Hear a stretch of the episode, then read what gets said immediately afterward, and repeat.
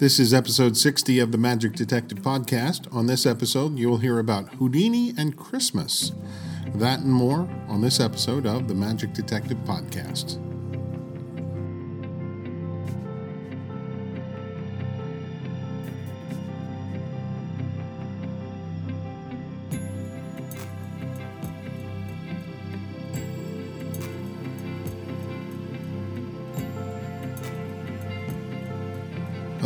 Welcome to the Magic Detective Podcast, your podcast home for magic history. I'm your host, Dean Carnegie. I am the Magic Detective, and this is episode number 60. Wow. did I ever drop the ball on episode 59? Um, not only did I make an executive decision and pulled half the podcast, but I didn't really go into depth on Al Cohen as I should have. I totally forgot about something. So, um, oh, actually, I forgot about a major thing that happened that weekend, too. So, I'm going to try to catch up a little bit. But first, I want to just share with you in the future, I will do a whole podcast devoted to Al because personally would love to do that and uh, and I think the audience would love that as well but I wanted to share a couple recollections with you a friend of mine reminded me um, she said this about Al Cohen she said, It's funny that all magic tricks were done with batteries. And that would make no sense to anyone who hadn't seen Al demo his products, but he um, he had this habit of producing a small battery at the end of certain routines. So if he was doing like the plastic cups and balls, one of the loads might be like a C-size battery at the end. Uh, he also had this coin cylinder thing that he would produce batteries out of. It was funny stuff. He was great. Uh, something I didn't know um, back in the day, Al had one of the few recordings of Houdini's voice and he used to share it with uh, if there were like you know magic historians that came to town he kept it in his office and he would share it with them and now you know we've all heard this recording it's from the the wax cylinders but back in the day that was something special that you know al was one of the very few that had that, that i never knew that in all the time that i uh, had visited the shop although i don't know that i necessarily shared my fascination with Houdini with Al. Um, it was just straight, you know, magic trick stuff uh, for the most part. Uh, one thing I didn't mention, or I don't think I mentioned, is uh, I had the good fortune of giving Al his very first Lifetime Achievement Award from the Society of American Magicians. And this was a number of years back now. Um, I was the uh, Mid Atlantic Regional Vice President of the Society of American Magicians, and we uh, put together a banquet in Al's honor and gave him his Lifetime Achievement Award. I had hired Bob Sheets to be the performer at the event because I, I, knew that um, Al Cohen loved Bob, and likewise Bob loved Al, so it was a great combination. And we had a number of speakers. Doc Doherty, who worked the shop, spoke. Uh, Barry Taylor spoke. There were a number of people that got up and spoke and gave their recollections of Al. I think I, I want to say he still he still had the shop but he was getting ready to sell it. I think that's it was so it would have been around 2001, 2002 ish. I'm going to say somewhere around there, I, if I if I remember correctly. I've got the photos, but I don't remember the dates per se. So anyway, that's a little bit more on Al Cohen, and um, also on episode 59, if you go back and listen, I praised David Sandy and Lance Rich for their Magic Collectors Corner Zoom show um, specifically, the final Tannen's episode, which totally blew me away. But I do want to say this all, all of their episodes are incredible. And, uh, and not just the final one, all of them. I mean, you know, I, I laughingly joked that they couldn't stick to a time limit of like whatever I think they said it was two hours, and who cares? That was you know that was the best part when it would run over. I mean, I remember listening to, um, gosh, I think one of them was four hours or long. Maybe the Tannen's one was four hours. I, there was more than one. there was more than one, and it was great, and everybody stayed, and it was just awesome. Um, just, oh man, they did such a great job. But there was uh, one person that I should have probably mentioned. Um, that had a lot to do with that Tannen's episode, and that was David Copperfield. And um, that episode, I don't think would have been as cool without David Copperfield's contribution. If you haven't seen that episode yet, I won't. I don't want to give away exactly what happens, but you've got to see that uh, particular episode because it's so great. Now, here's the big thing that I left off on the last podcast, and this happened on December 12th, 2020. The National Museum of American Jewish History honored both Harry Houdini and David Copperfield by inducting them into the Ed Snider Only in America Hall of Fame. They joined such luminaries as Ruth Bader Ginsburg, Jonas Salk, Sandy Koufax, and others. And it was an, a really interesting program, um, and it was presented virtually online with video presentations by David Copperfield and others. Uh, many of the Houdini relatives were present, so uh, we got to see many of them. And they also took advantage of the whole Zoom aspect. So uh, I know I saw Ozzy Wynn do some interactive magic. Um, so it was, and actually at the time I had just finished a Zoom show of my own, so it was like a bit surreal. I finished a Zoom show and I turned this thing on, and they're doing a Zoom show, and I'm like, what? Where? Where? I'm I'm in Bizarro land here. But it was really, really awesome and well deserved on both accounts. Um, I have admired David Copperfield as a performer and David Copperfield's collection from afar for many years. And I, I think for a long time, uh, maybe slightly interested more in the collection, maybe the latter years um, than the shows. But in, no offense, I know in the early years. You know, David was the man, still is the man. He's awesome. Um, but the collection, I remember. I remember hearing on the news, I, listening to the radio was the first place I heard that there was like this this strange collection that was discovered called the Mulholland collection, and it was worth millions of dollars. And what were what was going to happen to it? And I forget where they said they found it or discovered it or whatever. And um, I remember calling a friend of mine, going, "Hey, how can we uh, how can we raise like a million dollars and buy this collection?" right. Uh, oh my. But um, fortunately, David bought that collection, and uh, what he's doing with it, it just appears to be phenomenal. This latest thing about putting displays and things together of the various performers is just I, I don't even have words for it. Just so so amazing and it's like the it's like the Smithsonian of magic and I've never seen it in person. I hope to see it someday, uh, especially as a researcher because you know I love to you know obviously Houdini is number one for me, but then you know I also love researching all these guys. I mean, you've listened to the podcast. There's, you know, before this one, 59 other podcasts. There's some obscure people in there, and I love researching all of them. So uh, hopefully one day I'll get a chance to uh, to visit David's collection and um, really see some of the stuff that I talked about in person um, and up close. That would be really, really cool. So, uh, oh, and one other thing I want to point out about uh, David's um, David Copperfield's participation in the Tannen uh, episode for the Magic Collectors Corner. I think my favorite part of that was just watching the joy on David Copperfield's face, remembering his time uh, visiting Tannen's, and all, it was just he was like a kid at a candy shop or a kid at a magic shop. I mean, it was just awesome, and he had so many great stories. And again, I don't, I, I, I, I kind of want to spoil it because I figure everybody has seen it by now, but obviously there's going to be somebody out there that hasn't seen it, so I don't want to spoil it. I want you to go check it out and see see it for yourself because it's just the coolest and that's all I can say. But uh, another big kudos to David Copperfield for for all he's done for Magic and Magic history. And okay, there's that. All right.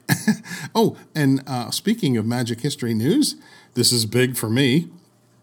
The Magic Detective podcast has uh, passed the 15,000 download mark, which is uh, pretty awesome and going strong. So I figure by the end of season three, we'll probably uh, easily pass 25,000, if not more. So um, that's just great. I'm loving that. So thank you, everybody that listens to the podcast. And I do apologize for the infrequency of some of these episodes of late.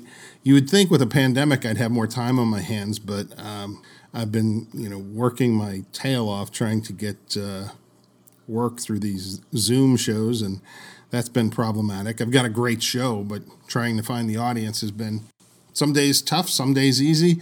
I've got a couple really great clients, but I need a few more. So, anyway, don't want to talk about me. I just want to thank everybody for listening.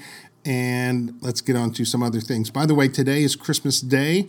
Some of you know that I'm living in Nashville, Tennessee. And if the world isn't crazy enough, someone blew up an RV in downtown Nashville this morning.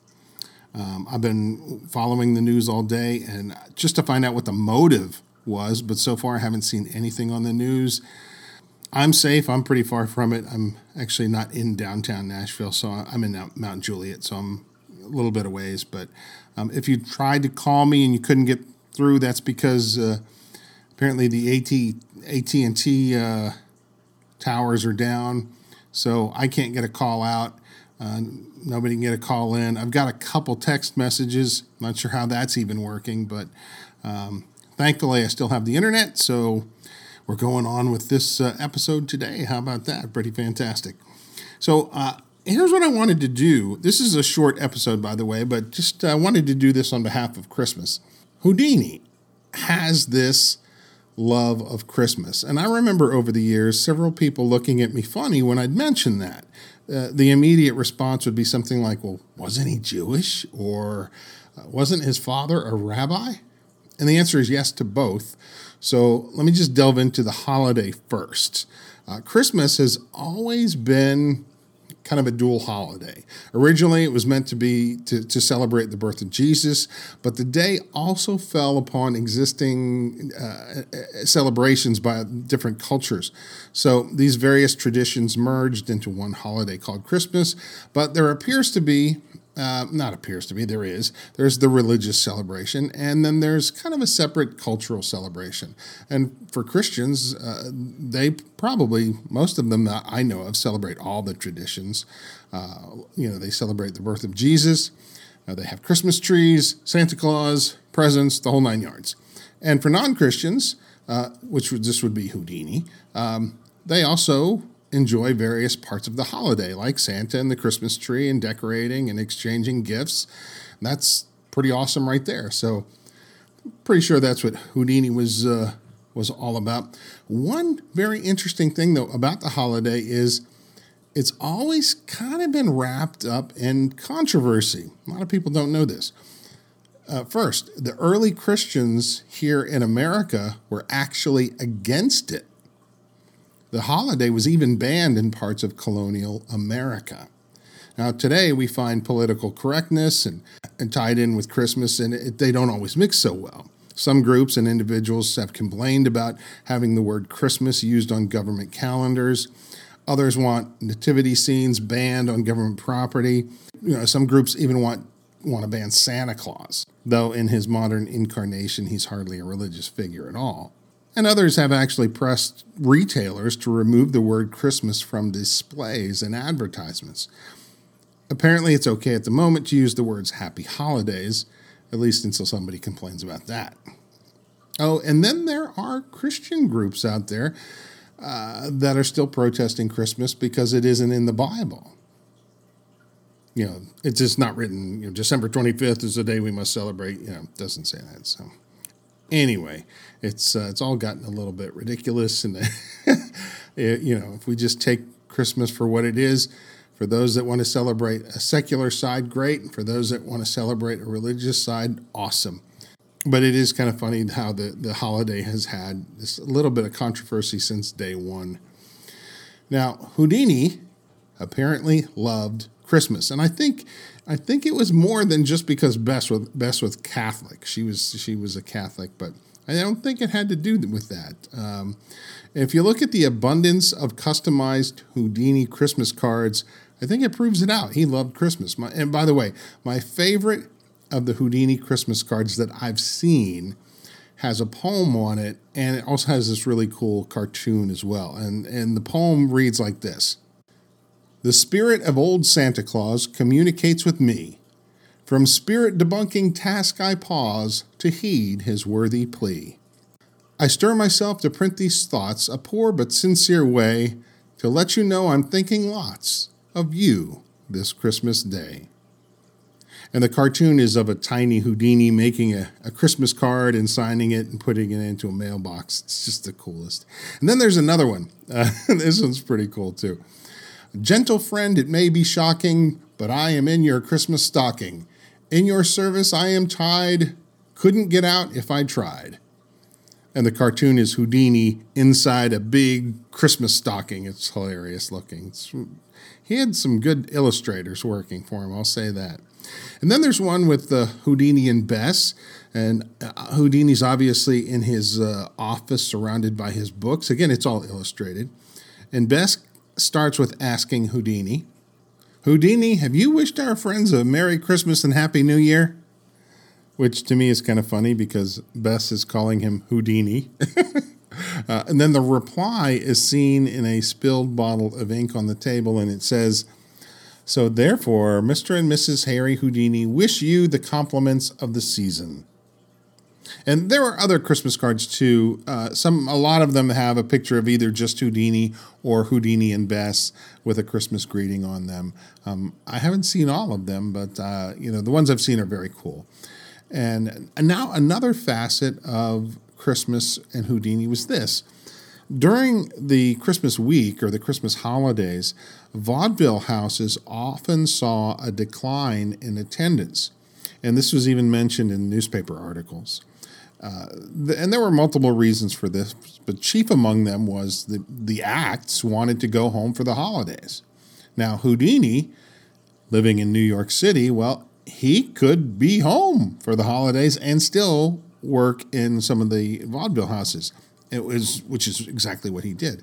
Um, and he did it every Christmas season. And again, due to his location, he could work in New York City. He could work in some of the surrounding cities. He could even go to Boston, which he also did, because uh, it was just a short train ride away. So from his house, he could cover a lot of ground.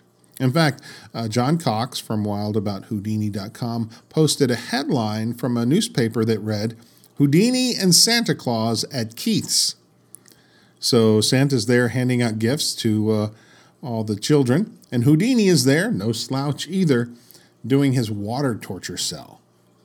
Pure awesomeness. That's the best. Now, it's true Houdini was Jewish, but I personally know a lot of Jewish people who enjoy Christmas. a dear friend of mine said to me once, she's Jewish, she said, My family and I we frankly we love to get gifts. So yes, we celebrate and we have a Christmas tree and everything. And I, am told, and I, I vaguely recall seeing this, that there is a photo of Houdini and his family at 278, and there's a Christmas tree in the background. So at, this is at his home in Harlem. At any rate, Houdini certainly celebrated and enjoyed Christmas and I hope you, my friends, will enjoy the spirit of the season as well. By the way, Houdini's brother Hardeen also celebrated Christmas, as I've seen examples of his customized Christmas cards. And actually, the Weiss boys were not the only artists to do this. I've seen cards from Thurston and Blackstone and others. In fact, even though Christmas is past, technically, it was this morning, this might be a fun thing to bring back. What do you think? Today, everything is digital but I kind of, um, this is me personally, I kind of like going out to the mailbox and getting personalized mail. Junk mail, not so much, but personalized mail, yeah, I, I, I like that. So I think next year I'm going to do a customized Christmas card. Don't let me forget, okay? Don't let me forget. Remind me sometime like in August, and I'll start collecting names and addresses and uh, designing the card. And uh, I think that'll be really cool for uh, 2021. And I wish I had thought of it sooner. Oh, and one more thing. Given that uh, this is the season of giving gifts, this is for those out there listening to the podcast that are either new to magic history or collecting. Okay? I've got 10 pieces of memorabilia, magic memorabilia, that I will give free of charge to help you start your magic history collections. Okay? One piece per person. So the first 10 that reach me, I'll send you one. Okay? Uh, just send me an email to info at carnegiemagic.com and in the subject heading put free history present and then of course in the body of the uh, the email make sure you put your full name and your mailing address in there okay that's for the first 10 that reach out to me and i will send you something in the mail magic history related and my friends, that's going to do it for today's episode. It is a short episode, like I said. I will be back in 2021 with more full episodes and lots of new stuff. It's going to be a great year for magic history. And with that, I'm Dean Carnegie. I am the Magic Detective. Please be well, stay safe. Until next time.